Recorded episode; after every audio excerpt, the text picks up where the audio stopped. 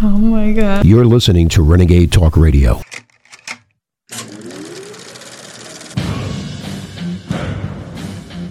And it's time for humanity to stand up in the info war and say, I don't know what's going to happen at the end of this, but you want to fight, you better believe you've got one.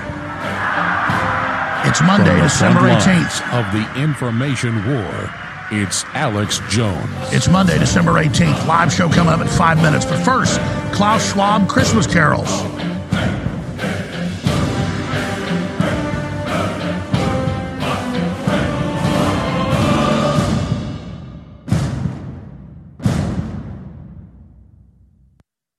Hello, my name is Klaus the Situation Schwab. This Christmas, cuddle up with your loved ones while you enjoy a delicious holiday feast of new ferns and crunchy crickets, and pop in a very special collection of songs. The World Enslavement Forum presents Waxmas It's 23. I'm dreaming of a great reset like communism, just in smart. With gene selection and eye detection and tone surveillance everywhere. Last COVID, I gave you my check, but for every new stash, you had to refresh. This year, a new pandemic is here. Get ready for forced injections. On the fifth day of lockdown, my government gave me five stinky masks.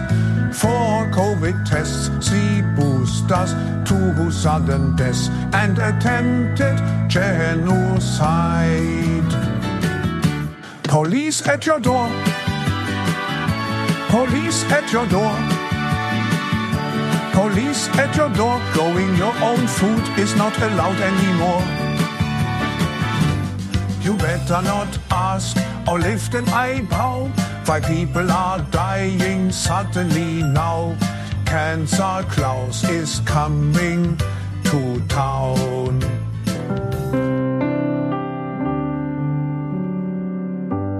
I don't want a lot for Christmas. Just control humanity.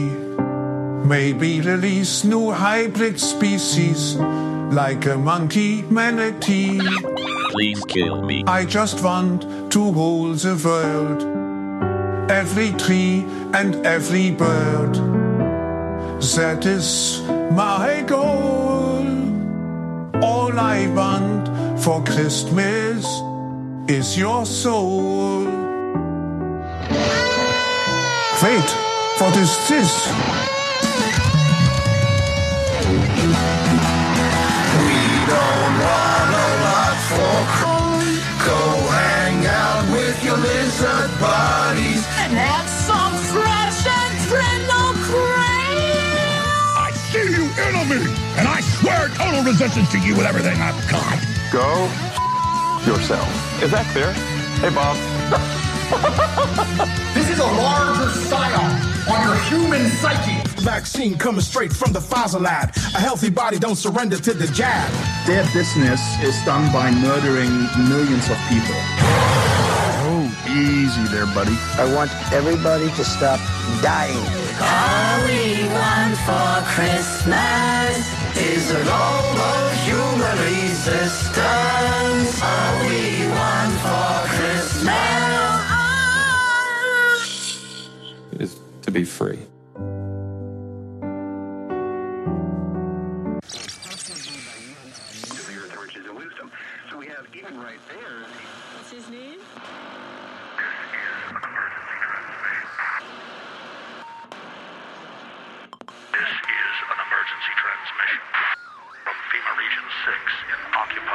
America.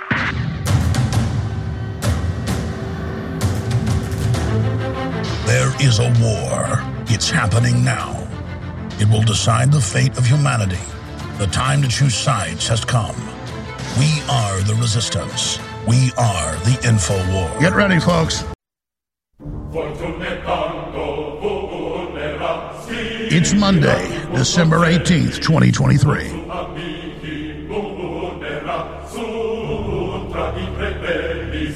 From the front lines of the information war, it's Alex Jones.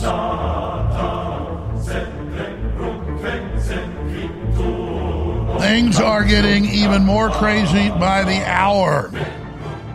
It's 322 days, 12 hours, 53 minutes, 37 seconds. The most important election in world history. A referendum on human liberty and the Great Awakening versus the Great Reset and the Build Back Better collapse civilization. Thank you again so much for joining us today. Got a very special guest blowing the whistle on the FISA court and the police state against America and what they personally witnessed. We're going to be covering that in the third hour. We're going to be opening the phones up here in the first and second hour today, interspersed with massive key news across the board. German Defense Minister Mull's resumption of the military draft a week after the German Chancellor said they may declare a national emergency and get on a war footing against Russia. Ukraine's top spy admits failure of forced conscription. Russia's not a threat to NATO. Member state Hungarian foreign minister says. U.S. military faces mutiny of enlisted Gen Zers as TikTok virus spreads. Doctors in meltdown as mystery China virus stops responding to all antibiotics. New road plans promise to charge electric vehicles while driving. Wait to hear about that. CCP tied Group is quietly fueling U.S. based climate initiatives to shut down U.S. industry. Of course they are. Big stack of news on the latest unfolding in Israel and in Palestine and the Gaza Strip. And so much more on that front. Big announcements from Larry Flink, Fink and BlackRock admitting they're getting major heat from governments and state governments in the U.S. and around the world against their ESG initiative. We also have a big article out of the Wall Street Journal. The era of big taxes is upon us as we are being maneuvered towards total collapse and bankruptcy. FBI secretly taped James Biden, Obama's brother, Biden's brother, as it probed attorney who paid 100K to his consulting firm you know, they've been watching him with over 40 agents for a decade plus, so they can blackmail them. Absolutely incredibly corrupt.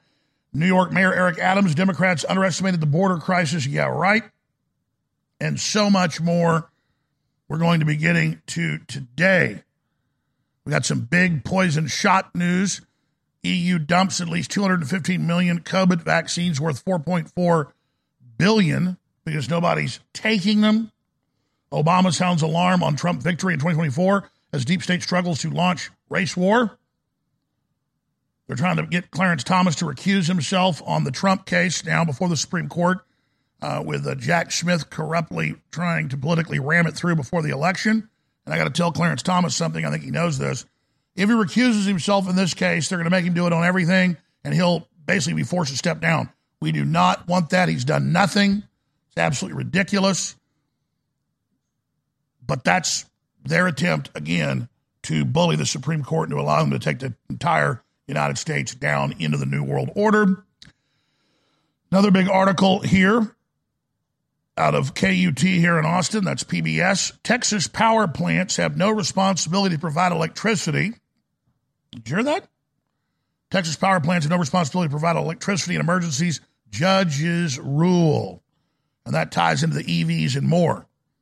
They're going to sabotage the old grid. Remember Lahaina in Maui, where for a six, seven years since BlackRock took control of it, they said we're not upgrading any of the transformers, cutting any of the brush, or fixing any of the bad old carbon based technology.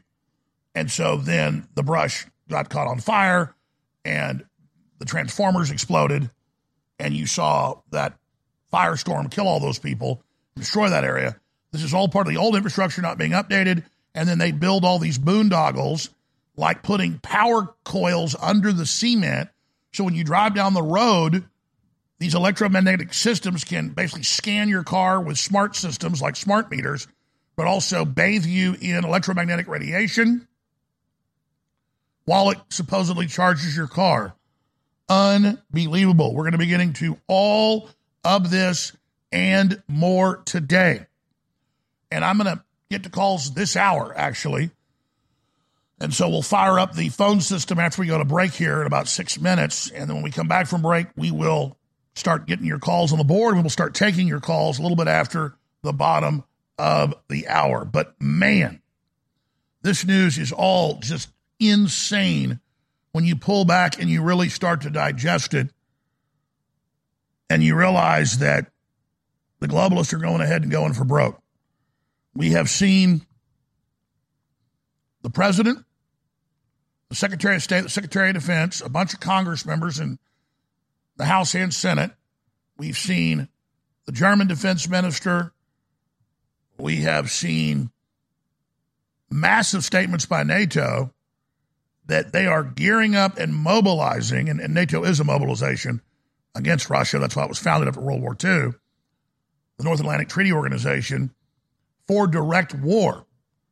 And Biden says if you don't give us 106 billion more, which you didn't get, your sons and daughters could be fighting and dying in Ukraine against Russians in just a few months. That's holding a gun to everybody's head. And I've been hammering that for the last few weeks. And here it is, ladies and gentlemen. German Defense Minister Mull's resumption of military draft. German Defense Minister Boris Pistorius on Saturday suggested possible reintroduction of the compulsory military service in the country, calling its suspension a mistake, despite the reasons that have existed at the time. Also, the main EU Defense Board came out on Friday, and we covered this on the Saturday and Sunday shows we did here, and said Europe is going to a war economy in the future. So, higher taxes, regulations, AI control, robotics, and militarization. So, the globalists have gotten the West deep in debt, trained young people to be lazy and not work, set up their forced injection global protocols. They're bringing in their ESGs, bringing in their central bank digital currencies, the, the programmable money. And now they're saying we're going into a war economy and you better just get used to massive taxes. It's being announced in Europe, it's being announced in Australia, being announced in the US and Canada, being announced in the UK.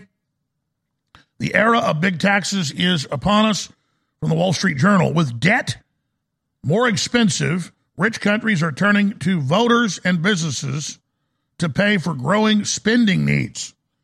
We're already spending 42% of the taxes to pay the interest on the debt. Now, when you get up to 40% of the money your country raises for debt service, you're in a banana republic. And now they're saying it's going to get worse. The inflation, the regulation, the cost of loans for the average company or person. But the globalists under the ESGs and BlackRock, they'll have unlimited interest free money as long as it's spent the way they want. As long as it's spent to destroy the old system that worked great and bring in the bridge to nowhere, the ESG system. Rich countries are raising more money from taxpayers than they have in decades to finance a burst of state spending and surging interest rates, making borrowing less attractive. Tax revenues have risen to record levels as a share of economic output in the number of major economies, including France, Spain, South Korea, according to data published by the Organization for Economic Cooperation and Development, that club of mainly rich countries.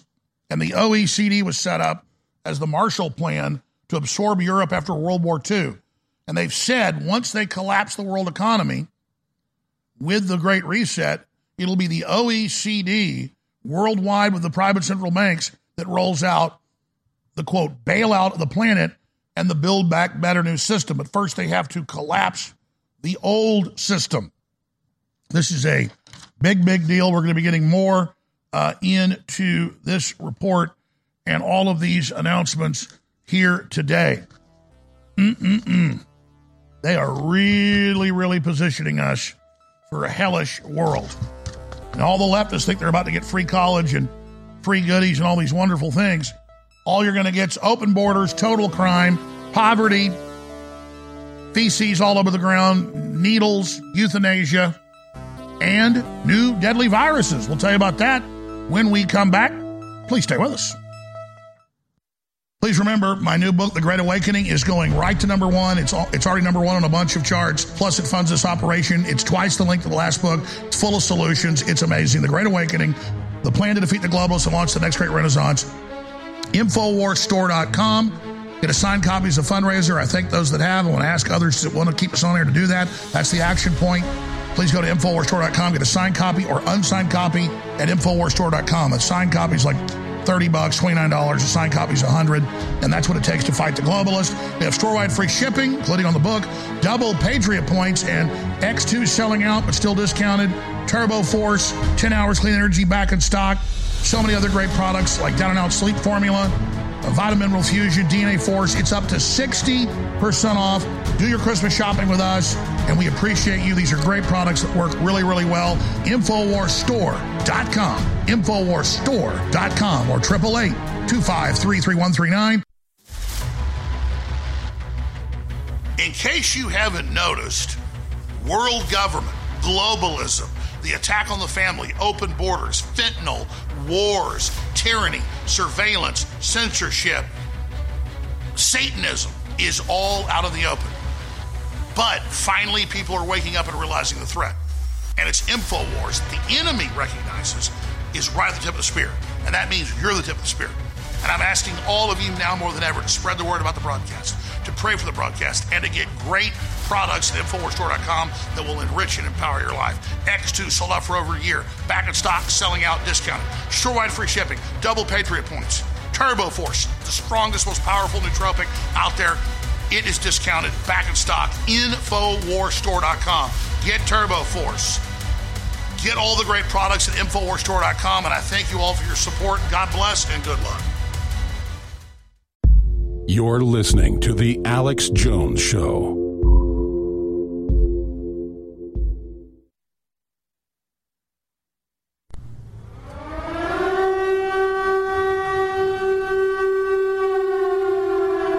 Steve Bannon last night raised the alarm. If you're under 35 years old, you are screwed. Let me be blunt. You're screwed. You know why? For the and they just they, they say it out loud. It's just not the lawfare and coming after you. If you get out of line, they're going to other you or make sure you get bounced from your company or all the propaganda and the climate change and the anxiety and all the drugs they gave you when you were kids, right? Everything to break people, not to support them and make and have them fulfill their destiny. Here's how I know they're gonna, they're gonna come after you. Even worse. Look at what the Federal Reserve and the Treasury said the other day. Right? They're gonna have four rate cuts. They're gonna flood the zone with fiat currency. They're gonna, we have $34 trillion in debt as of tomorrow, not 33. We've added a trillion dollars in 90 days. We're trailing 12 months is 2.5 trillion of deficits. Our deficit is 200 billion dollars a month. You would never do this kind of Keynesian st- stimulus, except they're doing it to defeat Trump. That's the convergence of the forces. And they are sacrificing every person in this room, in the nation, under 35 years old. And they're going to euthanize all the old people with poison shots. They're coming for everybody. Wall Street Journal, the era of big taxes is upon us, regulations, controls, and then the big mega banks have unlimited money. Nobody else does, but don't worry, once you go bankrupt, they'll put you on an ESG controlled universal basic income. And the ESG is the rules of where you can spend it, how you can spend it, where you can live, and what you can do. There'll be money for a 250 square foot apartment, coffin apartment. There'll be money for bug protein. There'll be money for your 5G phone. There'll be no other money for anything else. That is their official plan. Three years ago, we're in New York during the lockdowns. They have giant murals up at the UN saying, soon you'll own nothing and you'll like it. The same thing the WEF said that's now officially part of the UN at the highest level with the Security Council. And they had other big posters saying, soon you won't live in cities, you'll live in communes. They collapse the cities with crime, then come back in and build communes within them. Giant open air re education camps, and they've turned the third world off through IMF and World Bank loans. Over 100 countries were told you can't ranch, you can't farm, you can't have manufacturing. and they've done polls of the illegal aliens coming in from all the world. 90 plus percent say, we're here because we're starving. There's no jobs, but the UN refugee camps give us free money and tell us, come here. Now it's 13,000 a day. They're catching. They estimate 80% don't even get any contact with the Border Patrol. And the numbers are getting worse by the minute. I'm going to play you a clip from Fox News. Quote, authorities, the ones running the tyranny, are suspending railway operations completely at the southern border. All those railways in Texas, Arizona, California. Fox. Authorities are suspending railway operations at the southern border to free up agents to help with the flood of illegal immigrations. In other words, they're shutting down international commerce in order to help speed up processing of these migrants who they told come here, who say, Thank you, Joe Biden. And now in the Red Sea and other areas around the Middle East, they're suspending major oil shipments because of all the missile attacks out of Yemen. Are you starting to figure out what's going on here? All the food processing plants blowing up, all the manufacturing plants blowing up, record levels. We're being taken down, folks. We're being taken down. Here's the Fox clip. Take a live look at our Fox News drone over in Eagle Pass. They have had another mass illegal crossing out there. You can see hundreds upon hundreds of illegal immigrants waiting for processing there. You might be able to see a bridge off in the background. That is where the trains come in. Well, CBP has announced they are suspending railway operations to move CBP officers down into the field to help Border Patrol with processing. In other words, Harris, they're shutting down international commerce in order to help speed up processing of these migrants. Many of them, again, will be released. And back out here live, December is traditionally one of the slowest months at our southern border, but uh, the Border Patrol Union tells us right now their numbers show they are on track to potentially have the highest single month of arrests they have ever had at our southern border. And when they arrest them, they bring them to your town.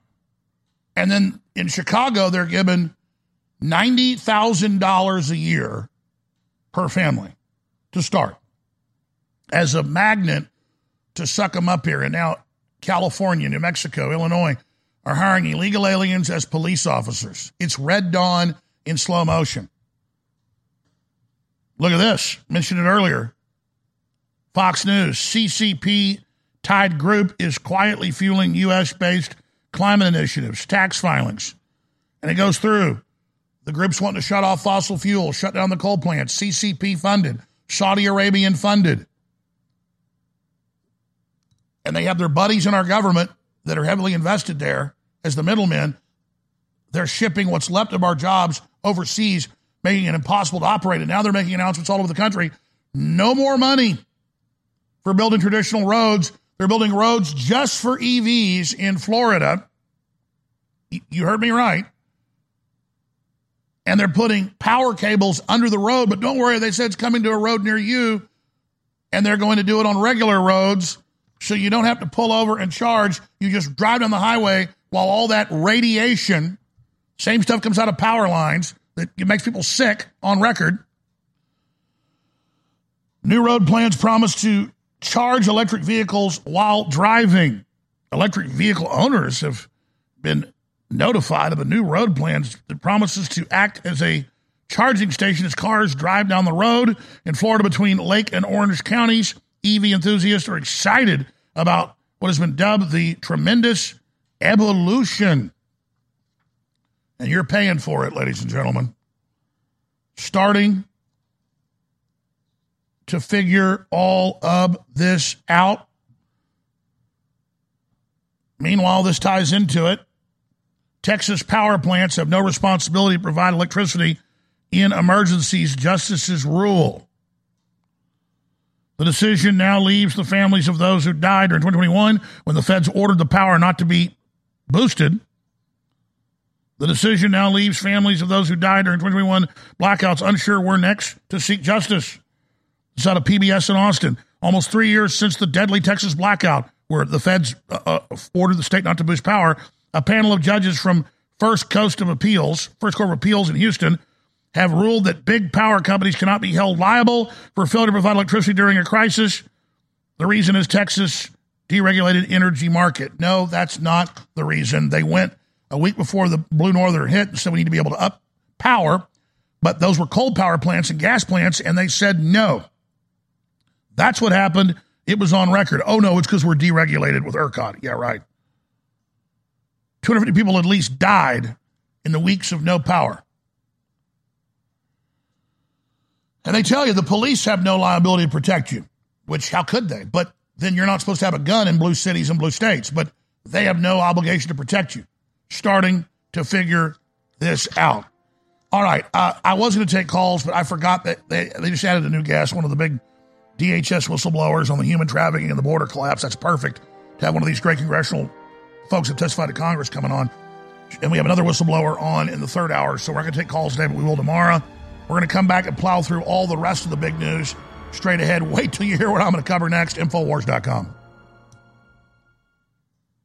When I say this, I mean it from the very bottom of my heart. I want to say thank you to all the viewers and listeners for supporting the broadcast over the years. We together have changed the world at an incredible level. And I want to salute the crew as well and all of our sponsors and supporters. Ladies and gentlemen, wow, the fight has really been joined with the globalist. And as we go into 2024, the most important election in world history, it is now more important than ever to get around the censors and override the globalists. So keep spreading the word about the broadcast. Keep sharing the articles, and videos. Keep praying for the broadcast and our reporters and the crew. And shop at InfoWarsStore.com, where for Christmas, we have the biggest sales of the year, double Patriot points, store-wide free shipping, up to 60% off on products like BrainForce Plus, BrainForce Ultra, Turbo Force is back in stock, X2 is back in stock, Vaso Beats is back in stock. Body's Ultimate Turmeric Formula. It's all there. My new book, The Great Awakening. Do your Christmas shopping there. Get great products and fund the info war. Thank you. You're listening to The Alex Jones Show.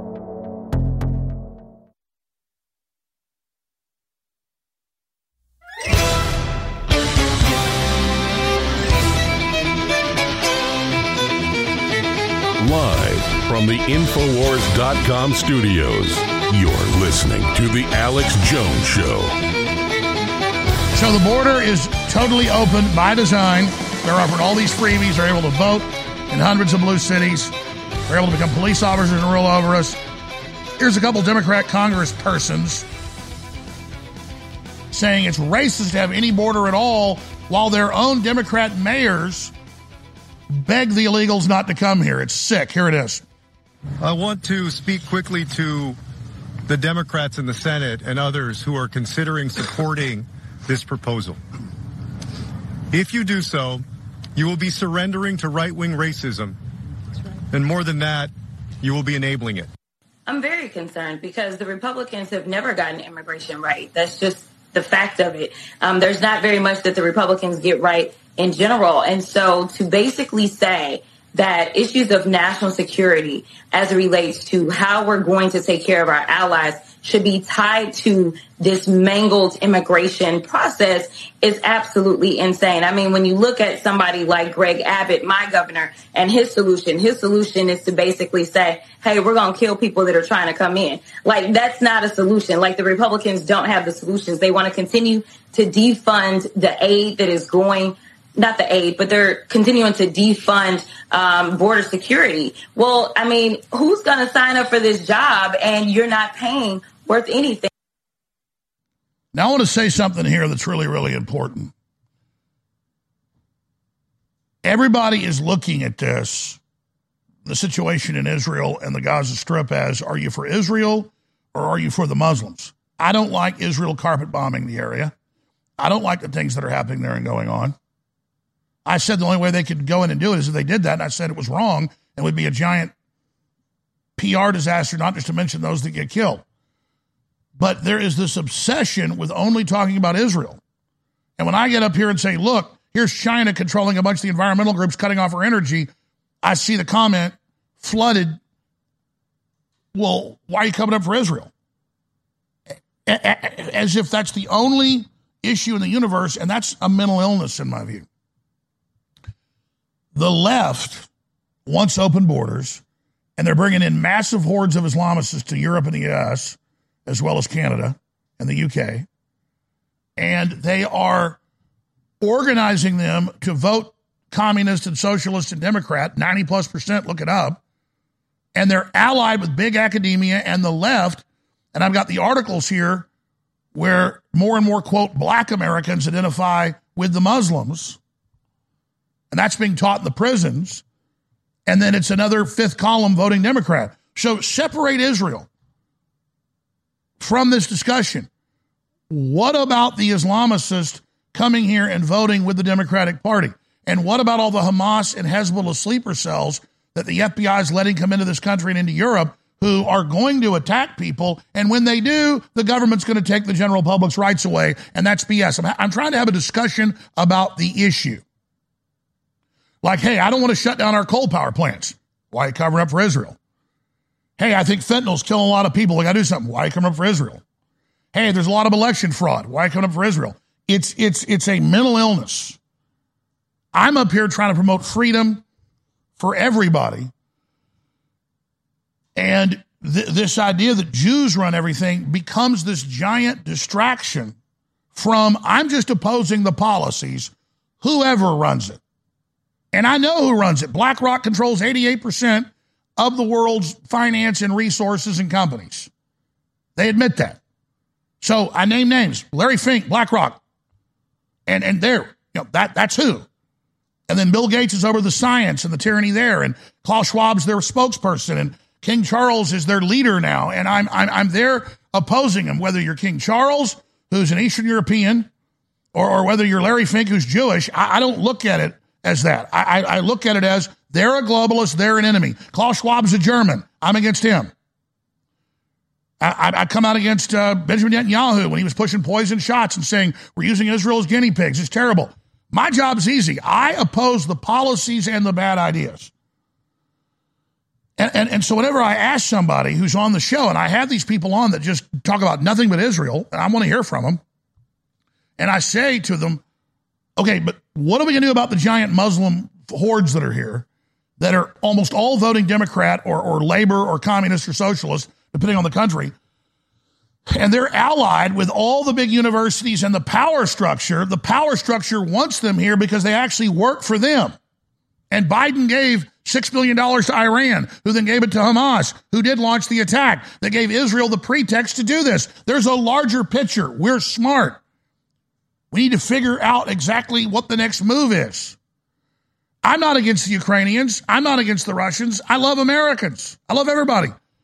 But the West did start the war nine years ago with Russia. They did overthrow the government. They are escalating the national drafts in Europe and, and, and, and civil emergencies and massive taxes and total tyranny. World War III is not Jewish or Muslim. World War III is a human issue. World War III is not a Russian American issue, it's a human issue. I look at things through the real political lens of what's going on. I want our energy turned back on. I want cheap energy again. That's the biggest thing we can do to help the people. And I have a big tent here, folks. I want Muslims and Christians and Jews and Hindus and Buddhists. And if you're an atheist, fine. You can be an atheist against World War III. I'm not attacking you. And I'm really trying to have a big tent here. But if you look at the Hegelian dialectic of how they're crashing Islam into the West, and then Islam votes almost 90% Democratic or more in some local elections, like 95%, and you look at the squad and all this, it's it's it's it's dominated by Islam. And Islam, once it gets a certain percent in the country, always takes over. The Crusades were a response to Islam. I don't hate Muslims. And the Muslims have been standing up against the left's sexualization of children and stuff, but they still vote Democrat. So all I'm saying is, how do people that only have Israel on the brain respond to the power structure, the big banks, the deputy director of the CIA posting pro Palestinian emojis? That doesn't mean you're for the mass killing of the Muslims. I, am saying the power structure has a larger plan here. And that's what I'm trying to get people to talk about. I mean, look at this right here. I'm going to skip this break. Watch Michigan Imam posts rant urging Muslims to wage jihad against infidel West. And this is going on everywhere. Holy war. And the Muslims always say, well, there's three types of jihad, and we're not practicing the third type of violence right now. Not yet. Ladies and gentlemen, they've brought in an incompatible giant group. And now a large slice of the illegals coming across are Islamic military age men. And it's a time bomb that the Democratic Party behind the scenes has control of, and they're working with Iran. And they've been working. And this went on with the folks that got rid of Jimmy Carter. That time the Democrats weren't in control of Iran, but the Republicans were. They made a deal with the hostages, and that whole thing was a setup. So, and, and you know about Carter held, helping set up the Mujahideen, and then Reagan expanding it, and it was under the command of Osama bin Laden. So there's this weird, sick, behind the scenes relationship with Western intelligence agencies and the globalists with Islam, the worst factions of it. And you've got American flags getting torn down everywhere and Islamic flags being put up. And I say that's that's BS. And then I get pushback from the supposed populist right wing saying, Oh, you're work for Israel. Did you cash that check today? And I'm like, no, no, respond to what I said. The left is allied with radical Islam. They're being brought in in record numbers. It's being used as destabilization action. Separate Israel. Bombing of Gaza, not good. Indiscriminate killing. It's out of control. Ceasefire. That's not what I'm discussing here. I'm discussing the Islamic issue. Separate the two. But see, in that world, only Jews are bad, only Israel is bad, and all evil comes out of there. And so when I say, hey, China owns four of the six Hollywood production houses, why cover up for Israel? I didn't say China runs every aspect of Hollywood. They own it. And they are financing race war garbage and TikTok, break up the family garbage. And I'm not blaming the Chinese people. I'm saying China's a billion and a half people and it's our main rival and it's paid off most of our politicians at the highest levels, including Republicans. We've got to address that. And so much of the American populist movement is now aligned with the left. It's like 90% of what you see all over the place. And it's, it's, it's, it's the new thing.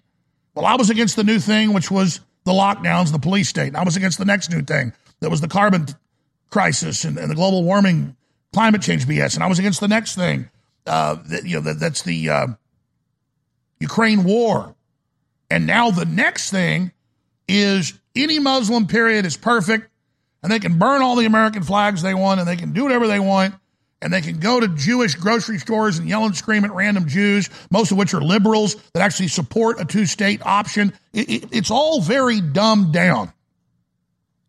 And this broadcast is not about being dumbed down, it's about really learning how things work. And our energy is being cut off, our borders are being dissolved. I don't care if the politician is Irish or Jewish or Chinese background. If you're an American, you should be against this crap. And I've been highly critical of Israel and the fact that the Israel lobby has lobbied to take our guns, but then they want Israelis to have guns, which I think they should have guns. Everybody should have guns. And so I've, I've been critical of that, but the people that then say I'm wrong about this, they don't have an intellectual debate. They, they don't have a real discussion. I really want to save civilization. I really want to stop the Great Reset. I really pointed out day one, Israel obviously stood down. Who gave that order to stand down? I think this is a behind the scenes deal that's been made at the highest levels, and now it's overwhelmingly clear that this is a setup. So, what is the setup for? A clash of civilizations, terror attacks. The people of Gaza were being massacred. They replaced the Sharia of Allah subhanahu wa ta'ala and beloyal the enemies of Allah subhanahu wa ta'ala. Allah subhanahu wa ta'ala gave permission for those transgressed and to defend themselves. They don't need the permission of any filthy ruler in the UAE or the filthy rulers in Bilad al-Haramain. It's about time the Muslims, especially the youth in the West, it's time for them to understand what should already be known that the Kafir West, particularly the US, are enemies of Muslims. America is a vicious enemy of Muslims. I strongly advocated and showed proof for the boycotts. And I still do. And I ask Allah subhanahu wa ta'ala to reward those who call for it. But they're not the solution. If you can't raise your child telling him you want him to grow up to be a mujahid and a shaheed, then you're the root of the problem. Rawafid don't ever bring victory to Muslims. If there's any treacherous traitor worse than the Yahud, it would be the Rawafid. There's no Philistine with the state borders of 1967. That's the def- that, that's the tone of the defeatist and surrenderists. So they're bringing in tens of millions of people that literally hate this country and have a chip on their shoulder and believe they're going to rule the world under their religion. And then I raise that to populists and nationalists, and they just say, We love the Muslims now. Bring more over. Let them run our lives. Because that's what they're essentially saying. We love the Democrats backing them. We love saying they're always the victim and they're perfect and they're little sweetie pies, all because of a tiny war in comparison on the outskirts of Israel. And I'm not lessening the 15,000 dead Palestinians, but I'm saying we've got 20 million dead from the poison shots. Let's talk about that. Let's talk about Bourla. Let's talk about Tedros. Let's talk about Fauci. Let's talk about Klaus Schwab. Let's talk about Bill Gates. Let's talk about what's really going on here. But the globalists love infighting. They love it. And so they're bringing all these people in. And when they strike, when there are terror attacks, well, back to groping your genitals at the airport while the border's wide open. Here's Colonel Macgregor breaking down some of this. Who is Victoria Nuland? Oh, goodness gracious. All these hard questions. I, I do not know Victoria Nuland personally. I, I know Fred Kagan, and his brother Bob is married to her. And she's a long term uh, committed neocon. Uh, this is someone I would not characterize as either Democrat or Republic. These are people with this agenda. And the agenda says until the entire world is garrisoned by U.S. forces and is converted forcibly to some form of democracy that we approve of, uh, the world will not be safe, and we must continue to fight. And I think in the in the case of Russia, Russia has special appeal because I think these people have ancestors who came from that region of the world and have a permanent axe to grind with the Russians, uh, which of course I don't. I don't think most Americans do, and nor do I think anybody in government should shape policy based on whatever unhappiness their ancestors, you know, experienced in, in a place like Russia. So I, I, that's a that's a nutshell, but I think that's enough. And wherever she goes, uh, usually there is conflict, crisis, and fight. Now, the last, it's got to be 15 or so interviews I did with Michael Malice, you name it. I brought up the real history of this. This is important what he mentioned. He, only, he mentioned one group. Who's he talking about that have an axe to grind with Russia?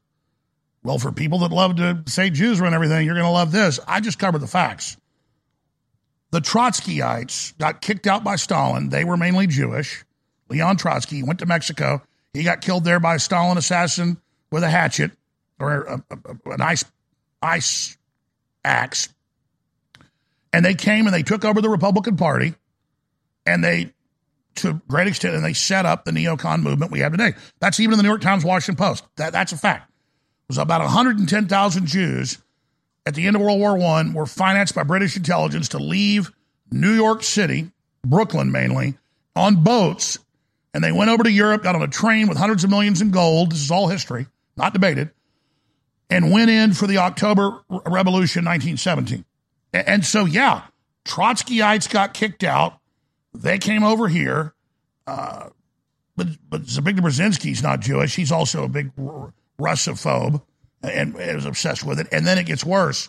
Then you have the actual Nazis, who the, one of the main battlegrounds was Ukraine in uh, World War II, probably the most dominant battleground of all of them, where the real fighting went on between the Russians and the Germans. 20 something million died on each side.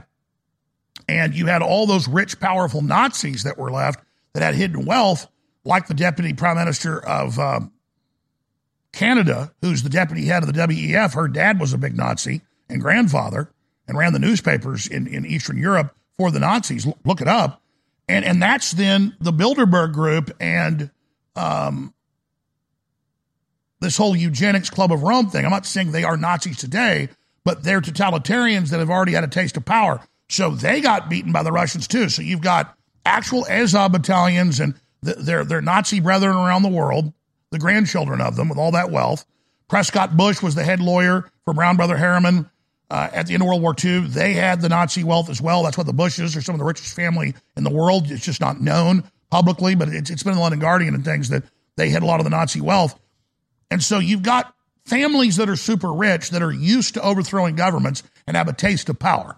So you have the Trotskyites that were Jewish founded and are basically Jewish mainly.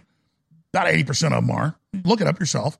And, and that's still a big, powerful group, the neocons and all the wars in the Middle East and the wars against Russia. And then you've got them allied and, and, and defending and giving standing ovations in the Canadian Parliament uh, for um, the the actual SS officers. So it's a very sick, sick, sick, sick alliance. Yeah, there's the Ottawa citizen. Freeland's granddad, that's Deputy Prime Minister of Canada, was indeed a Nazi collaborator. So much for Russian disinformation. And, and they think you're so dumb. They have an SS officer at 98 years old who actually was part of real massacres of Jews, and they're standing ovationing. So, yeah, it's actually true. We're fighting World War II again. You got the Trotskyites that are pissed at the Russians because they kicked them out. And then you've got Stalin, uh, I mean, even wrote and said, I'm kicking the Jews out who helped him get power. He double crossed them. That's historical fact. And, and, and then you've got the Nazis, and it just gets sicker and sicker. But see, that's real history. That's real intellectual understanding there and understanding the players. But then you've got communist China as major players. You've got the Arab Gulf states as major players. You've got Israel as a major player. You've got the Vatican as a major player. And the American people are being divided along race and all this stuff, and they don't even know what's hitting them. They don't even know what's happening. And so that's why they've got this big hard on for Russia is that some of the dominant political groups in America and around the world are literal Trotskyite communists that are anti-Russian and actual leftovers of the Nazis. Because most of the Nazis went to Ukraine. They didn't go to Argentina or Brazil like you're told. Look it up. I'm going to go to break. I want everybody to know this. We appreciate all your support keeping us on air. Plus, we have amazing products. If you get your orders in by today, here's a map from the USPS. One day delivery out of Denver is just right around Denver. Two day is most of the country. Three day is the entire country, including Hawaii and Alaska. But if you're going to get free shipping and double Patriot points and Turbo Force or X2 or Winter Sun, that's so good to boost your immune system, finally back in stock, 40% off, up to 60% off on products, free shipping. You need to get your orders in today. Now, if you're in other areas of the country, most areas you'll still get it if your order gets in tomorrow. But we're shipping the same day or the next day. So you need to get your orders in today so it ships out tomorrow so you get it by Friday, no matter where you are, if you want to get it before Christmas. If you don't want it before Christmas, it's not a matter that you can order later. But please do your Christmas shopping with us. We're fighting the globalists. We're, we're winning the battles. We're having huge effects. Plus, these are amazing products that will enrich and empower your life. I was on with Elon Musk for two and a half hours about eight days ago. I said, he said, I don't know the term we should use for being against this depopulation New World Order. And I said, how about Team Humanity? He said, yeah, let's call it Team Humanity. So I'm making some shirts. I'm sending some to him. They're getting printed right now. You'll get them after Christmas, but pretty close after Christmas, probably before the new year. Order them now. It's a black shirt that says Team Humanity on the top, under it, Infowars.com. And it has a nuclear family in the middle and says Team Humanity on the back. It's a unisex shirt. It'll fund the operation. It's a fundraiser shirt. Please go and get the shirt today. Team Humanity, two different designs, Infowarsstore.com or 888 Also, please do not forget that my book has gone number one on a bunch of the different subcharts. I want to push it all the way because it has a big effect. The Great Awakening, Part Two of the Great Reset, twice as long. The Plan to Defeat the Globalists, Launch the Next Great Renaissance. The Great Awakening, Infowarsstore.com, or if you want to get it, Amazon.com. And just don't forget, for big fans of it, Turbo Force is 10 hours of clean energy, the highest quality, best products and ingredients. It'll blow you away. Turbo Force is back in stock at Infowarsstore.com or call toll free 888 253 3139. I want to thank you all for your support. We'll continue to tell the truth no matter where the chips fall. We'll be right back with hour number two straight ahead. It's the Alex Jones Show. Stay with us. Please remember, my new book, The Great Awakening, is going right to number one. It's all, it's already number one on a bunch of charts. Plus, it funds this operation. It's twice the length of the last book. It's full of solutions. It's amazing. The Great Awakening, the plan to defeat the globalists and launch the next great renaissance. Infowarsstore.com. Get a signed copies of Fundraiser. I thank those that have. I want to ask others that want to keep us on air to do that. That's the action point. Please go to InfoWarsStore.com, get a signed copy or unsigned copy at InfoWarsStore.com. A signed copy is like 30 bucks, $29. A signed copy is 100 and that's what it takes to fight the globalist. They have store-wide free shipping, including on the book, double Patriot points, and X2 selling out but still discounted, Turbo Force, 10 hours clean energy back in stock, so many other great products like Down and Out Sleep Formula, Vitamin Mineral Fusion, DNA Force. It's up to 60% off. Do your Christmas shopping with us, and we appreciate you. These are great products that work really, really well. Infowarsstore.com. Infowarsstore.com or 888 253 3139.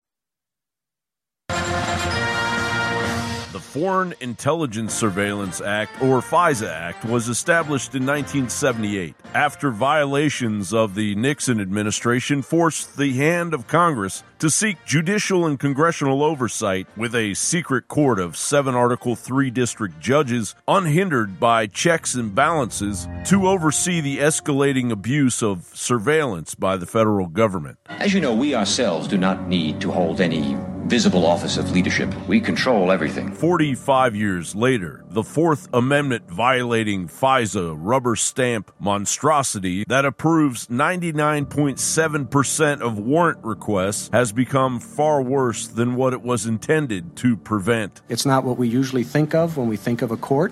Uh, we think of a place where we can go, we can watch, the lawyers argue, and it's uh, subject to the uh, glare of publicity. But the Federal Intelligence Surveillance Court is anything but public. It's here somewhere inside this sprawling federal court complex off of Constitution Avenue in Washington, D.C. That's right, this is a court so secret we don't even know exactly where it convenes inside the building. Following 9 11, the Trojan Horse Patriot Act expanded the FISA court's authority. Section 215 eliminated restrictions on the surveillance of businesses and lowered the burden of proof in order to confiscate records previously protected by the Fourth Amendment. Craving deeper control, the Bush administration's Stellar Wind program secretly authorized the NSA to monitor without a warrant all communications involving any party believed by the NSA to be outside the United States, even if the other end of communication was within the United States. After 9 11, um, they took one of the programs I had done, or the back end part of it, and started to use it to spy on everybody in this country. So, and that, that was a program they created called Stellar Wind. That was the separate and compartmented from the regular activity that was ongoing because it was doing domestic spying. All the equipment was coming in. I knew something was happening, but then when my, the uh, contractors I had hired came and told me what, what they were doing, it was clear where all the hardware was going and what they were using it to do. I realized the U.S. government had stopped caring about what they should do. Uh, and instead, we're pursuing uh, as aggressively as possible what they could do. Well, the systems that I built, the systems that my generation had built, had produced a system that instead spied on everyone. After a congressional mutiny, oversight was returned to the FISA court. However, the FISA Amendments Act of 2008 enacted Section 702, loosening FISA court oversight and increased from 48 hours to seven days the length of time American online communications with those living abroad could be surveilled without a FISA court warrant. This eventually led to Congress passing the USA Freedom Act that provided a 180 day sunset provision before eliminating 215 of the Patriot Act and set a discretionary standard for hearing both sides of a case before deciding. In 2020, the DOJ admitted that the secret FISA court had been in league with the FBI, and the DOJ issued warrants that abused the FISA process to spy on the Trump campaign. And now in 2023, snubbing their noses at the constitutional rights of American citizens, and after months of moving the goalposts, Congress passed the 2024 National Defense Authorization Act containing the reward to the FBI with more communist style control. 278,000 violations of the existing law as the FBI has queried information regarding Americans. When the Obama appointed inspector general was reviewing whether or not the administration was complying with existing law, they found out we were breaking the law 38 times an hour to extend the authorities for spying that were that were being violated so that people at the FBI could do queries on their neighbors, their coworkers, their ex-lovers. That does not belong in the National Defense Authorization Act. And what does surveilling Americans communicating with foreigners achieve when Congress has allowed a record 8 million non naturalized possible terroristic threats into the United States under Joe Biden's three year regime? Border agents are being told to take extra precaution after not one or two explosive devices were found at the border, but 10 IEDs were confiscated by Mexican authorities.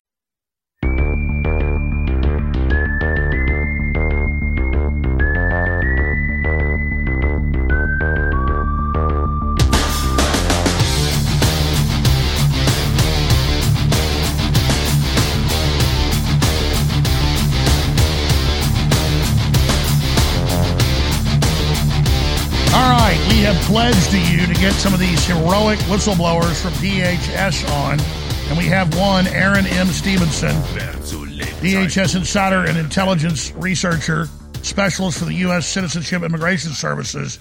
We couldn't have a better expert on for the rest of the hour to break down the record level illegal aliens pouring across the Islamicists, military age men that reporters we've had in studio have shot in the last few weeks. I mean, hordes of men, clearly military, wearing the same boots. Uh, you know it when you see it. This is crazy. So why would the FBI and DHS and the government allow this? Why is Mayorkas doing it?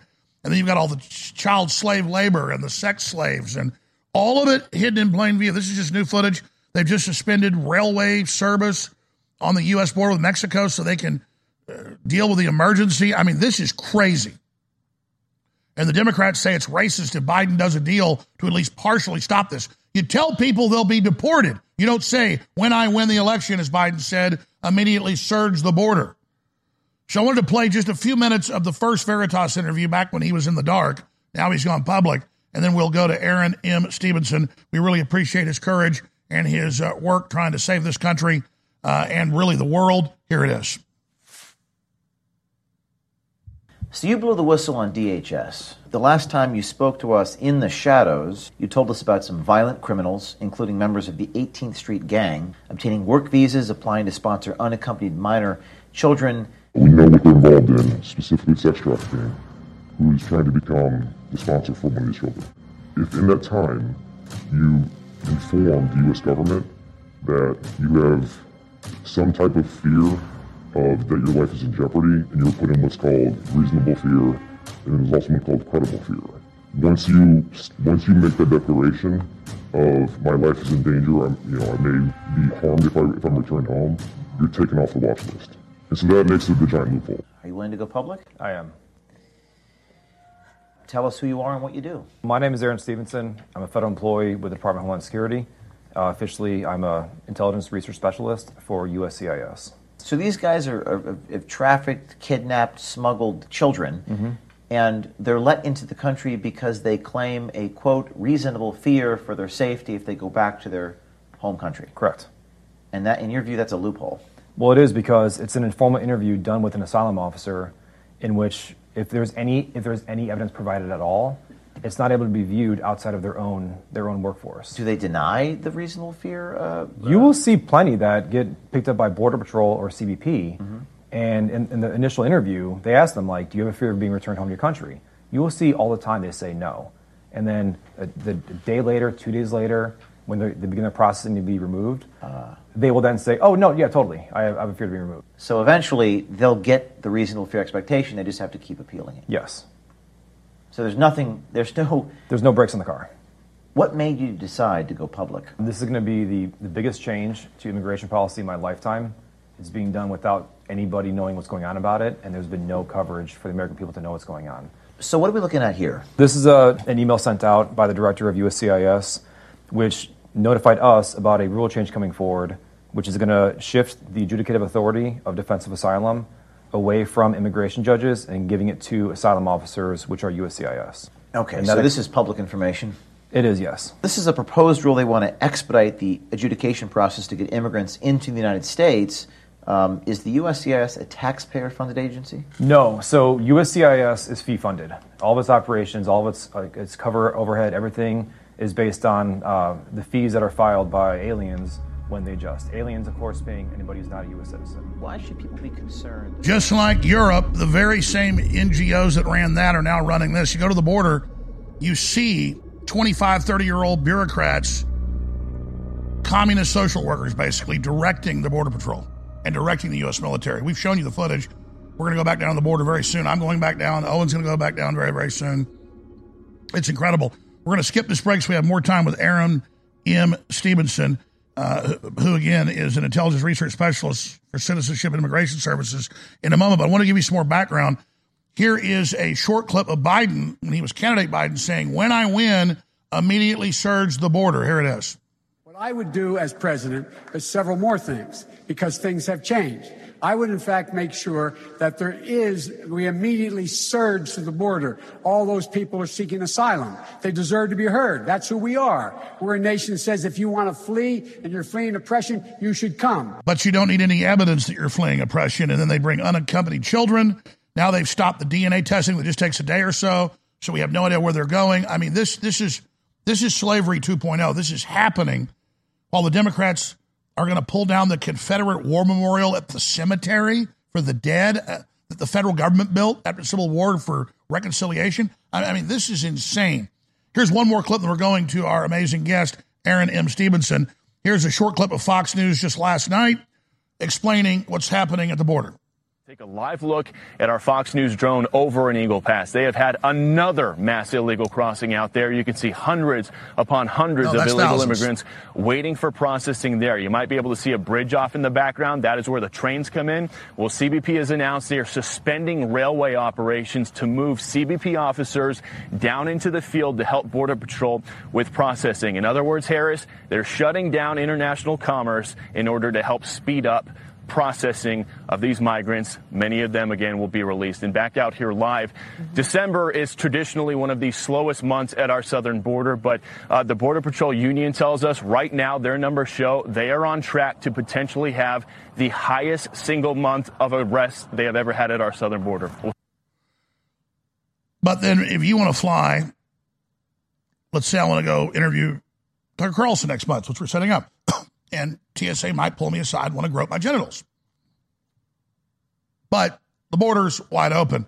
So, Mr. Stevenson, uh, I, I could start so many places, but you're really the expert here, and we appreciate you. And you've came out a while ago. Now more and more are coming out, and this has forced us out in the open where, where Mayorkas and others now have to admit it is a problem.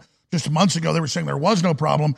You're really the expert, so you can kind of guide this, direct this where you want to go first. I have plenty of questions, uh, but I'd like you to you know, take us what you think is most important up front, and then what we do about this and how we stop this. So, thanks for taking time out. Well, thank you, Mr. Jones. Um, I, think as a whole, this entire function that Biden basically introduced is a real symptom of a bigger problem, which is the structure of our, governance writ large and like how our government operates. Um, we've had a birth rate which has not crested 2.1 for five decades.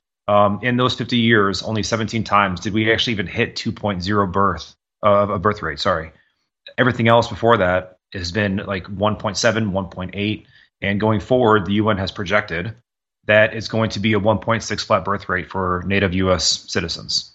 So to me, the system's starting to fail, and they are trying to artificially inflate a population to ensure that they can sustain their method of, you know, just again like taxation, social safety nets, your your basic way of how they've forced us to live now. Um, they were starting to kind of crumble on bottom, so they had to quickly, I think, bring people in instead of remedy the problem and maybe not tax Americans so much, maybe allow families to grow naturally. Um, they chose to do this route. So that to me is the large issue, and all these smaller issues are just like just by byproducts of it happening in the first place. So they didn't plan to open the border so that way they could sex traffic kids. However, advantageous networks of very, very evil people found ways to go, oh, there's kids here. We can now sex traffic them. We can now labor traffic them. So they're just taking advantage of the situation. Well, that that's what I notice is they never think second, third, fourth order magnitude. And then I look at the numbers, you, uh, and you're right. The, the UN said in 2001, Europe, the West aren't having enough kids. Japan's not. We got to bring in a replacement migration. That's their name. We cover it, and the ADL says we're racist, though it's in the documents. And then we look at the studies, though. Most of them never get a full paying job. They're on welfare and have a job, so they won't even become net assets. So that even gets undermined, but they're not thinking multiple magnitudes. And, and it shows them backtracking, as I mentioned earlier. Now they're admitting it's a major crisis. Please continue. Well, yeah, it's a major crisis because uh, as you bring people in, I mean, obviously you can have the cultural problems as a whole. It's this, that's not a very easy thing to just move populations of people. And this is why you see them continue to move them, not just across the border, but into like designated areas in America. For example, is it artificial or natural that there's a large Somali population in Minnesota? Is it artificial or natural that there is a large like Honduran population in Northern Virginia? There's a reason why these things exist. Is mostly because government moves people. Um, this is why you see also historic patterns of a natural Chinatown. Like that can exist, right? But then you have an artificial Chinatown in which they do so to like create a culture within the city. Um, but on top of that, that's that's a problem that people have to deal with. But now you have your actual like security concerns, and there is at least three different avenues. You've got your national security risks that come in. Now that's two different categories. You got terrorist and international terrorists of ideological concerns, but then also your transnational organized crime aliens. And those are your violent gang members, your MS-13, your 18th Street Gang. These are your sex traffickers, gun traffickers, drug traffickers, right? But you also still have another huge national security risk, which are like your foreign espionage and your foreign spies. They used to have to come in like very uh, crafted, very um, articulated, like fraud, basically to establish an identity back in China, for example, where oh no, yeah, they never were in the military, they were a student at these universities, their father was a banker, those kind of things, and it takes years for the FBI to identify like oh no that was actually not true. This guy was former military intelligence or he was former like pla officer. And it takes time to be able to find those things. Well now the big problem is that border's wide open. They don't have to set up those patterns. They, they can just come across and say well i'm chinese and i'm a homosexual. I'll be hurt in my own home country so i got to come in now.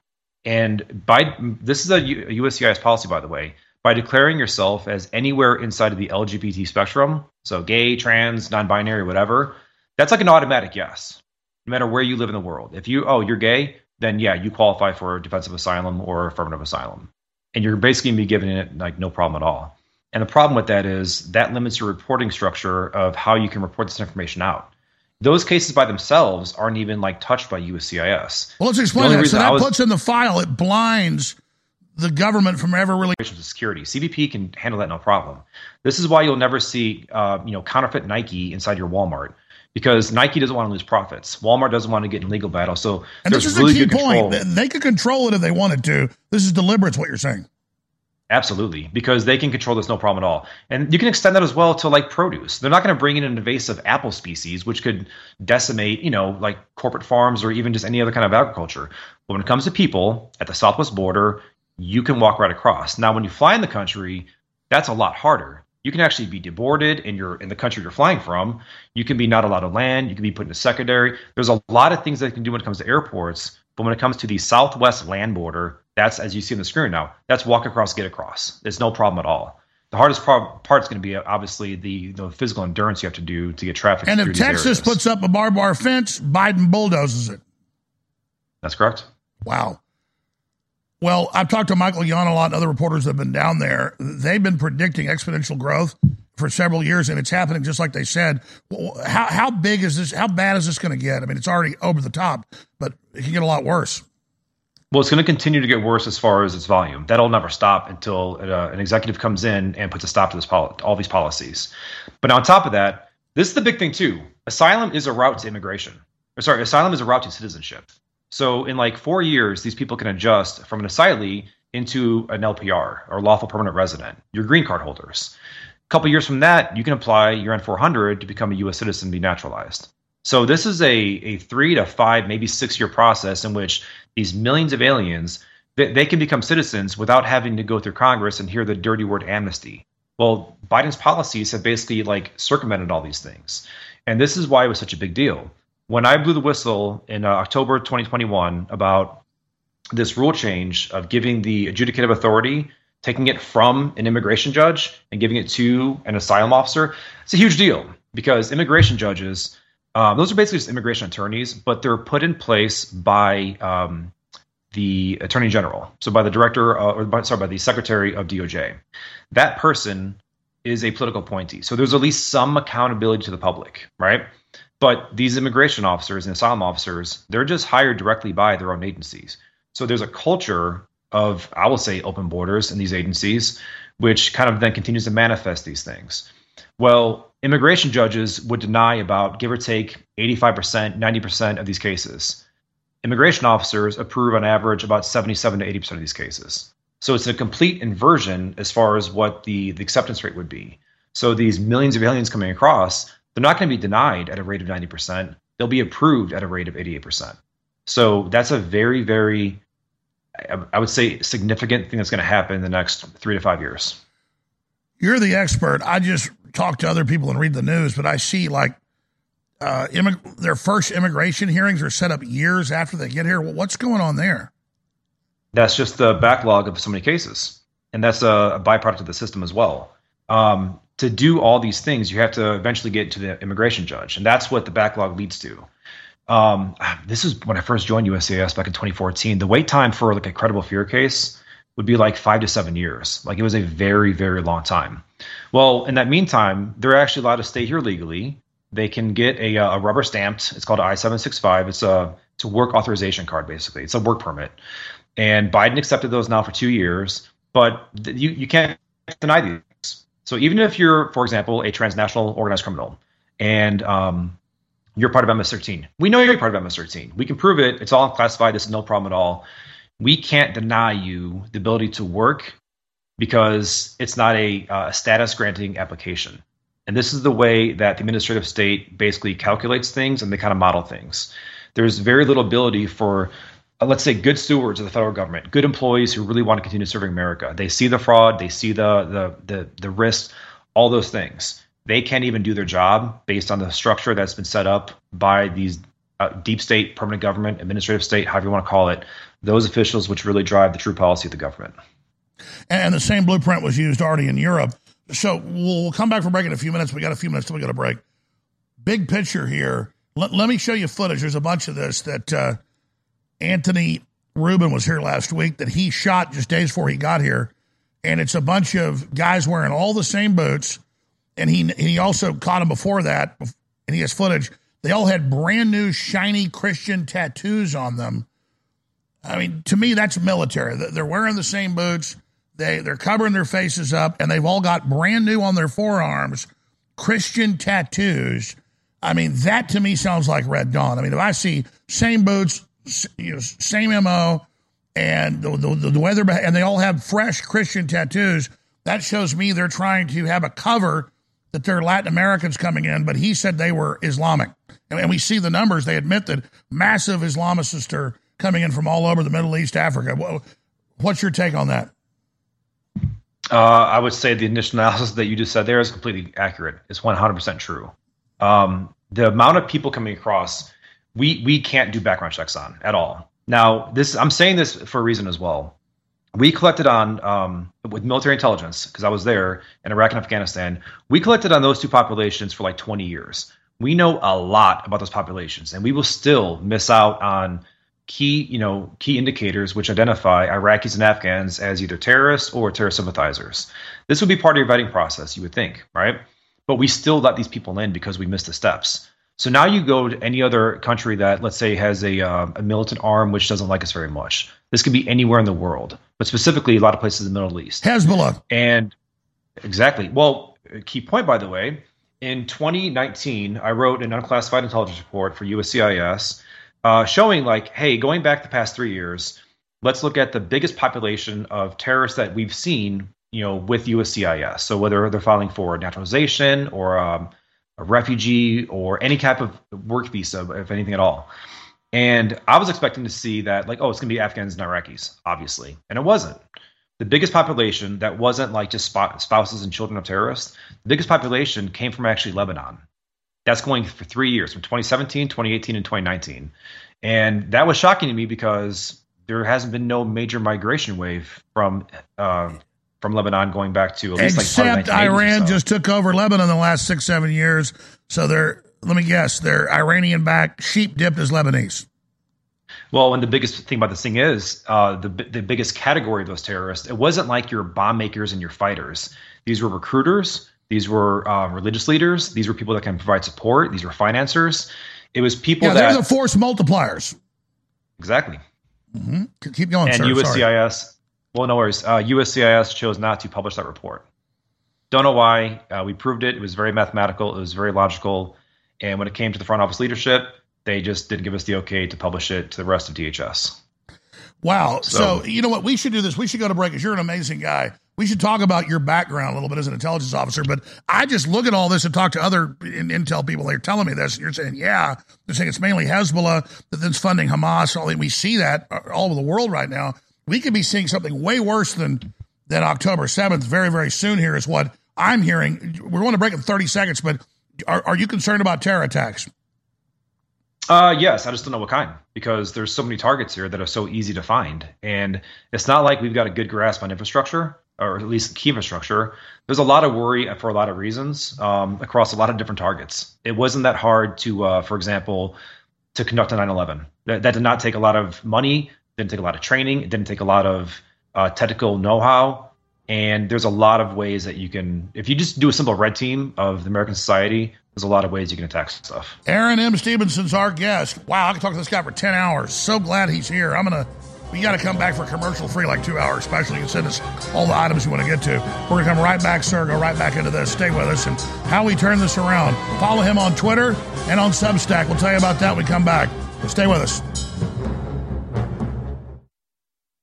All these new listeners aren't buying stuff at Infowars.com. They're tuning in.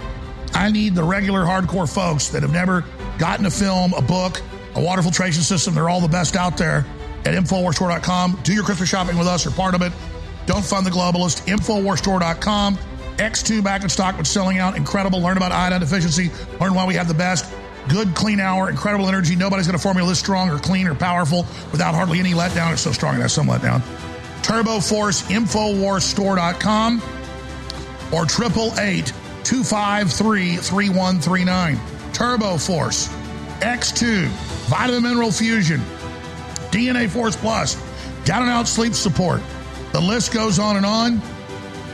InfoWars Store Christmas Mega Super Sale. Sells up to 60% off free shipping and double Patriot points. Shop now.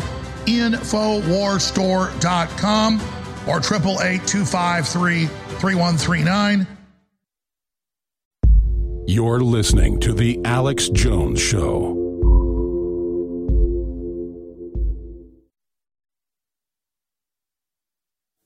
The program leftists failed to silence. It's The Alex Jones Show.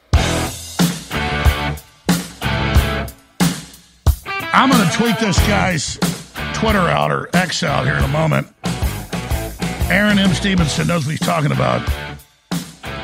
And he's at Substack forward slash. We'll put it up on screen for you right there. Go ahead and scroll up a little bit so people can see it. Go ahead and click on his Substack. Let's put that on screen.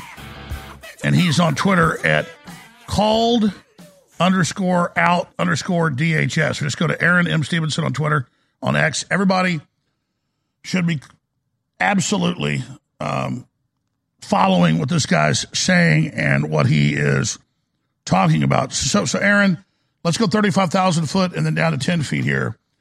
I don't know if you ever talked about this because I followed you on Veritas. I followed your work. I, I, I probably missed it. Now you're talking about a DHS report you did off your work in Afghanistan, how you had decades tracking people but still missed some. And there's nothing, there's no screening basically going on right now. Speak to that.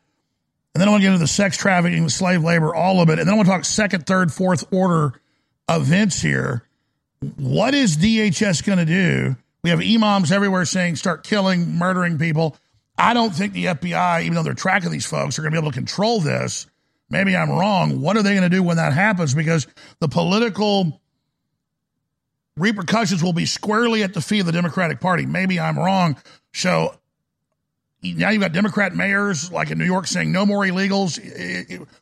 We have Democrat senators like Manchin saying we're at capacity, but they've just got this leftist thing to get their new replacement migration, the replacement voters.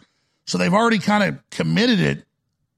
And I'm just wondering, I know you're all about facts, but where you extrapolate this going, and then let's get into all the other you know facets. I mean, I know there's a ton of things to cover here. It makes my makes my head swim.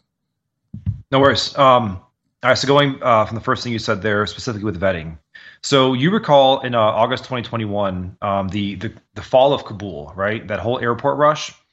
Um, we let in it was it, 88,000 Afghans in that little time frame. Now, obviously, a lot of Americans too. That was total number of people that came over, but most of those were just Afghans. So we were in that country for give or take about 20 years, and we collected it uh, just very, very thoroughly. So this is human intelligence. This is signals intelligence.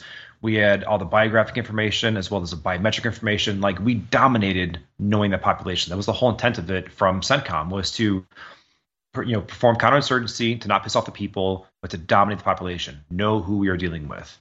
And to be fair, the ground guys there did a great job. Um, so in the this whole collapse of Kabul in uh, 2021, there was a lot of different uh, organizations that were trying to like find the good Afghans because there was a lot of good people there that were good sources or good interpreters.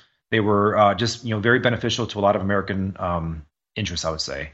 And I was supporting as a uh, as a private contractor for uh, Defense Intelligence Agency and National Ground Intelligence Center in 2010, 2011, 2012.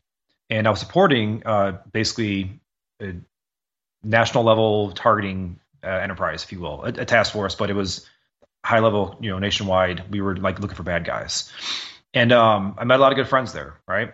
So fast forward now from 2012, uh, some of these friends hit me up about this fall of Kabul in 2021, and they were asking immigration questions like in a, in a private signal chat. So I'm trying to answer. I'm like, yeah, you have to file these forms, or it's like it's kind of like this, whatever. And I was asking a buddy of mine, like, dude, what is this thing? And this is what was called the digital Dunkirk. They were like, we're getting our friends the hell out of Afghanistan. Like, there's a lot of bad stuff going on there. Like, we're getting out the good ones now. And so for about 10 days, two weeks, give or take, I was just involved in all those a lot of the chats for the non-combatant evacuation operation. So I saw a lot of what was going on. First off, but now fast forward to February 2022. Uh, I go through this work document that I found at USCIS, unclassified, and it shows this like list of uh, 600 people, give or take. And I started going through there, just doing a basic, you know, alien number search or checking out their uh, name, date of birth. Let's see this. Who are these guys? I have immigration systems. Who are these dudes? And it's all of a sudden like bam terrorist bam terrorist bam terrorist. And the problem is they weren't terrorists in afghanistan coming over. It's once they got here they landed like dulles airport or philadelphia. Two weeks later they're on the watch list. Like the fbi designates them as a known suspected terrorist. And these were not just your like you know oh this was a kid that ran like milk cartons for taliban. No no. These are like armed and dangerous tier one terrorist, category 15 use arms and explosives those kind of people. And so that's a great indicator to show you that despite a lot of people at that time doing a lot of vetting operations, we were letting in literally dozens of known terrorists. That doesn't include terrorists that we took off the watch list. That doesn't include known security risks that DoD took off their watch list. We're talking like hundreds to maybe even even the thousands of dudes that should not be here because we wouldn't let them on base in Afghanistan because of a security risk but yet they're allowed to come to this country, get work permits, and just basically do whatever they want to do. So that just goes to show you that even when we collect a lot of information, when we have a lot of people looking at the problem, we still can't do the job that's needed to protect Americans. Yeah, so the so old policy here, was to actually know what's going on. Now it's just blind everybody. I know you don't you don't have a crystal ball, but but talking to your other associates, others, what was the thinking or speculate in DHS to do something this insane when they're going to be terror attacks, uh, you said that earlier. I agree with you. There's not a question of if and when. What are they going to do when everybody knows they brought them in? I don't know. I'm not gonna lie. That's one. That's one big. Uh, I don't understand what they're doing because it doesn't fit with any like. Okay, I get it when it, there's you know. So for example, the director of USCIS admitted, and I have it on video, where she's saying like, "Oh yeah, well there was a labor shortage in uh, August 2021, so we're trying to get all these Afghans in the country." It's like, yeah, but you would still vet these people. Like there are still reasons why we can do things. And by the way, this is important too. So again, I was helping out a lot of different groups and you know agencies, if you will, not federal agencies, but you know private agencies that they were trying to find their friends, their sources, their interpreters to get them out of Afghanistan. We were working in a lot of parts of Afghanistan as well. So we had, you know, people that knew stuff that was going on in Kabul and uh, Mazar. By the way, slow down. You, you, mentioned Dunkirk. You know, uh, the British Expeditionary Force is forced into the ocean. Uh, the British Navy can't do it, so thousands of private citizens in their own boats, sailboats, motorboats, went and saved them. So yeah, I know a lot of people that went over there. A lot of great patriots, former military, current, to save people they knew were good. So you've been involved in this before, is what you're saying.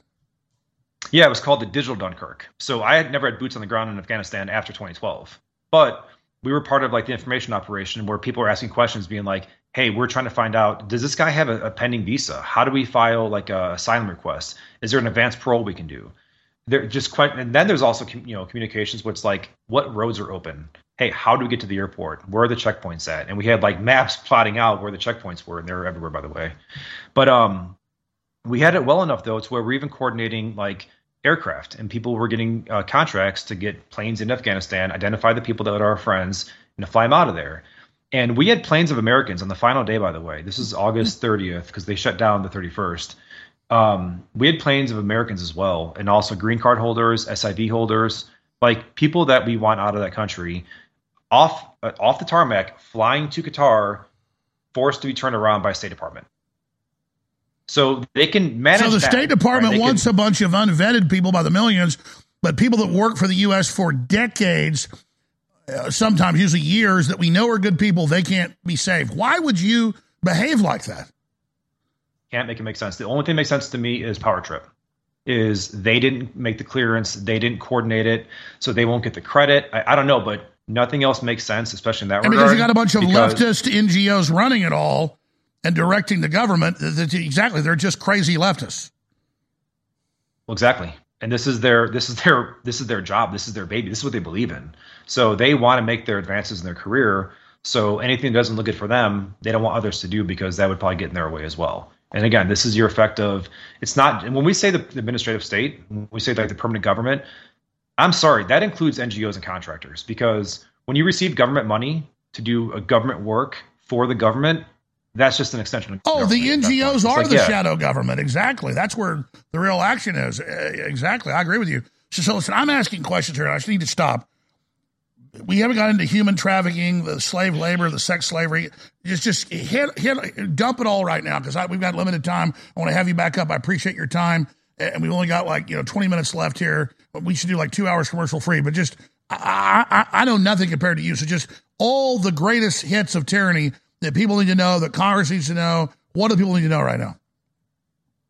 Okay, so especially with trafficking, because that's the thing that um, I really think that we should be focused on because we are still paying for that trafficking. So there are a total of five whistleblowers that worked together to create this uh, comments campaign, right? That was Tara Rodas, Carlos Arellano, Debbie White, Myra Moreno, and myself. And we basically got tipped off that there was a rule change by HHS which is going to essentially like codify their entire practice into like official law and policy. So that way, in order to change that, it would take a lot of work. It's not just like executive memo and they can move things around easily. So they were trying to calcify or solidify their practices. So we did this comments campaign, and Tara's on your show, and because of people like you, Alex, and because you're listeners, we had the chance to get what was it, 73,000 comments received into the Federal Register. Awesome job, people, because that forced um, or that allowed, I guess, the GOP senators to actually get involved here. And they responded with a letter where they said to HHS and ORR saying, if you guys push this thing through, you we are going to be forced then to do a what's called Congressional Review Act. And this is where the Congress has the ability to layer over some type of jurisdiction over the administrative state, over the executive branch and administrative law. So that was awesome. That was really, really cool. Um, we're waiting for them, obviously, to do that, and then we're going to be obviously very active in the future, probably after January, um, of how to get people involved, and that's going to be basically letters, emails, and calls to Congress. But we want to kind of coordinate this to make sure that we're effective again, because there was a lot of organization and coordination for the comments campaign, and that led to this next evolution of fighting back, which was awesome. Well, some other friends and I, we are starting now the same thing with CPS because CPS and the foster system traffics a lot of children every single year. And when it comes to understanding trafficking, I hate to do this and making it sound so economical, but because this is a, a transaction, a financial transaction, look at it economically. So the biggest problem is the demand in the country. We are the biggest pro- uh, consumers when it comes to child porn, uh, pedophiles. We we We haven't talked about you. What was your process in just a few minutes of seeing this and deciding to go public? Um, I mean, I saw corruption pretty early. Uh, that was when I was at when I, I became a Fed in 2012, and I started seeing corruption when I was working at the National Targeting Center for Passengers, and not like bad CBP officers, like you know, like oh yeah, let this alien in, he's a terrorist. No, but more like the policy sucks, and this is just a thing where it's like, no, we we just we we have no authority here, guys. Sorry, he's already got benefit. We got to let the terrorist in. And I was naive enough to think, okay, I'll go make a difference at USCIS because that's where the that's where the first problem is then, right? So I went to go work for USCIS and I started seeing these huge problems there as well. And I'm not gonna lie to you, I, I basically dropped my pack uh, probably in about 2016, give or take, through 2019, and it was 2020 that turned me around. Um, I, I was an atheist at the time. I did a whole like U-turn in life here. Uh, I saw a lot of lies in 2020, like a lot, and it just made me really think like how many lies how many lies am I living right now? And this is what kind of took me to really examine not only who I am, but also like what am I doing? Am I gonna, really going to give this to my kids? Just hand it over to them like, hey kids, here's a society which does these horrible things, or do I do something? And I tried for a long time doing something. I wrote intelligence reports. I so was you're writing, saying God you know, touched your conscience? Um, you probably definitely slapped me back on track. Yeah. So uh, I, again, I, I'm from an atheist. Uh, I got baptized in 2022. Um, I'm Eastern Orthodox, and I, I just I believe in all things through Christ, and it's really not that hard. It, this is not a hard thing, for example, to protect kids. This was our big reasoning, basically, for Exactly. God makes ca- it really simple. The evil's right out in the open now. Like the, that's the good part about this, as bad as it is. The choices are real clear now. Oh yeah, definitely. Keep going. Sorry. Oh no. Um, yeah, just I, I got the point where I just realized, you know, do I just give this over to my kids or not? Do I want to hand this over to my, you know, I really look at that obviously from a bigger scale too, not just my children, but that entire generation of kids and what we did to them in 2020 of locking them out of schools. Because I was living in Virginia, by the way, in 2020, so I would go to D.C. Uh, during the riots just to kind of walk around and like see what's going on. Just put a mask on, I have long hair, I could kind of fit in, but just to scope it out, really get understanding what was going on. And I was also at the time coaching soccer, so I, you know, I knew kids in school out there, and I would always ask them like, "Hey, how's school going?" And this is that. These kids were out of school for like a year and a half, and I knew I knew kids that were kind of underprivileged to be honest, but they were great athletes, and they were going to get like scholarships to go to like Johns Hopkins, be in STEM programs, and like do, and they just lost their will to learn. And this was a big, big effect when it came to Virginia, especially because they were let out of schools for like a year and a half and that things like that it's like we're adults we can kind of take you know something else but these are developing human beings these are young people that can be very easily swayed and just understanding the way we treated that entire generation it's like no we have to do some massive changes like there's there's going to be a lot of need for a lot of people to start making active choices it's no longer about sorry. No, no, I totally. No, it's no longer about. Yeah, it's just it, we can't just we, it's not just about knowing information now. It's also about using information. And you've been a huge lift in that, obviously, for people. And so now it's time for people to go like, yeah, Alex is still with us. by the way, being back on Twitter, thank you, Elon, because you can continue doing this and get people involved to do what they have to do. For example, one of the things we want to do after the CPS, um, uh, I, I say thing we're going to do with CPS, we want to see if there's a way we can create like a um, some type of parent oversight board over every county CPS. For example, every school district has a school board. Why can't we have the same oversight and jurisdiction over a, a CPS uh, county level asset? Because there's a lot of need for CPS. I'm not going to say it should be No, absolutely. There's a lot of bad. So let me ask you that.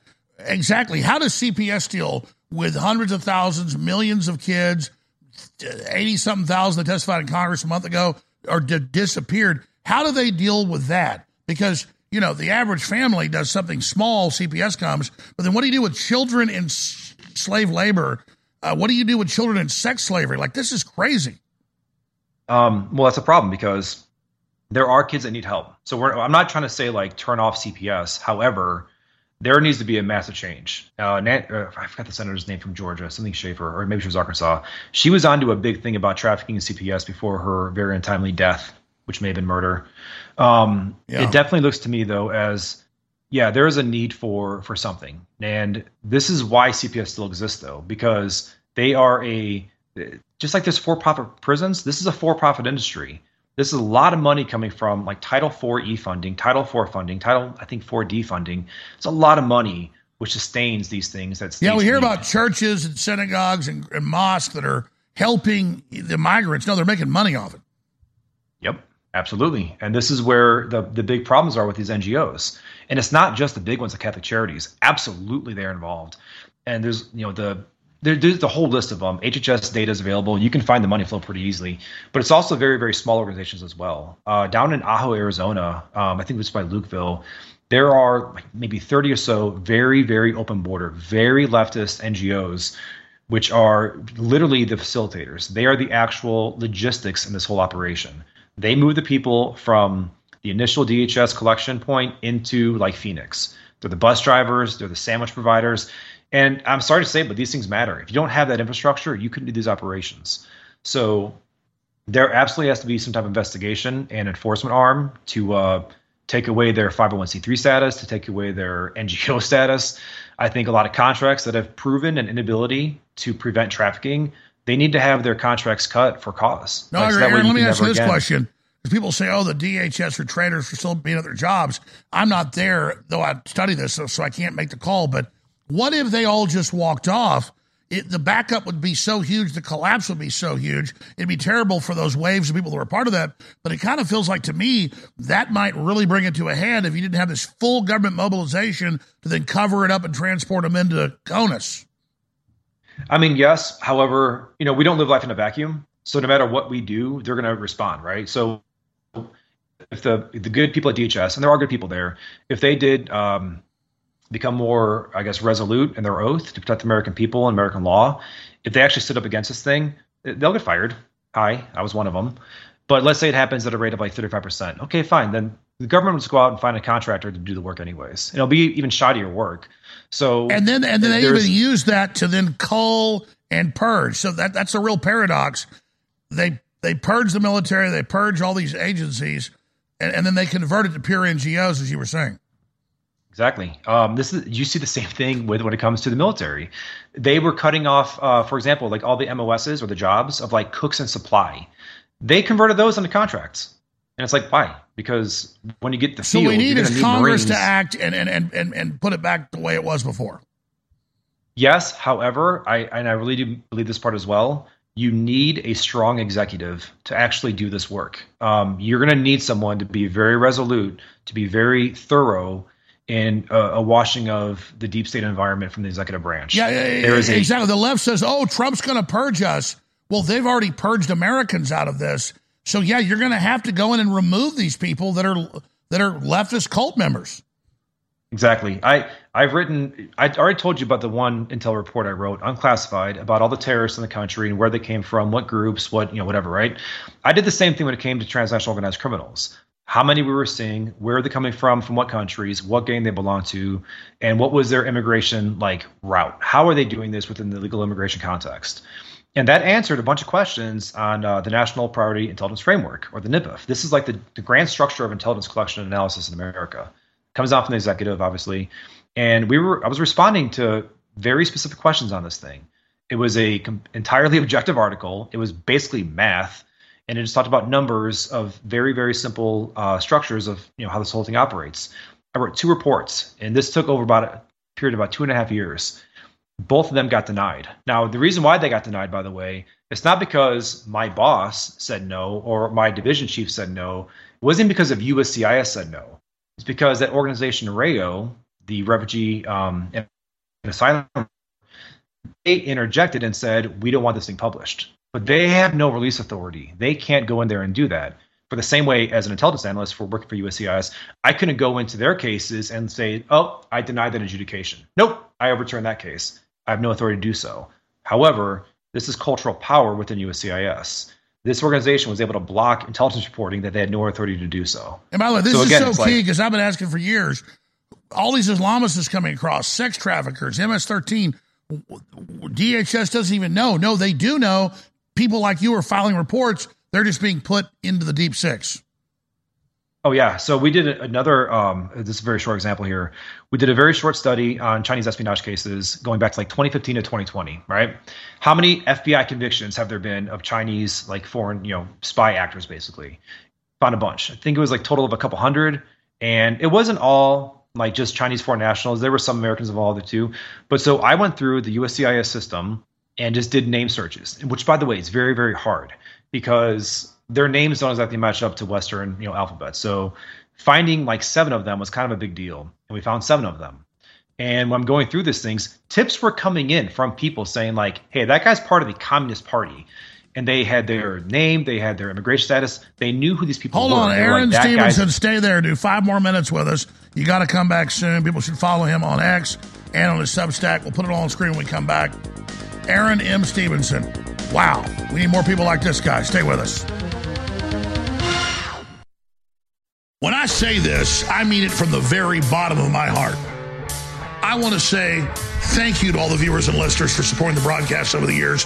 We together have changed the world at an incredible level. And I want to salute the crew as well and all of our sponsors and supporters. Ladies and gentlemen, wow, the fight has really been joined with the globalist. And as we go into 2024, the most important election in world history, it is now more important than ever to get around the censors and override the globalists. So keep spreading the word about the broadcast. Keep sharing the articles and videos.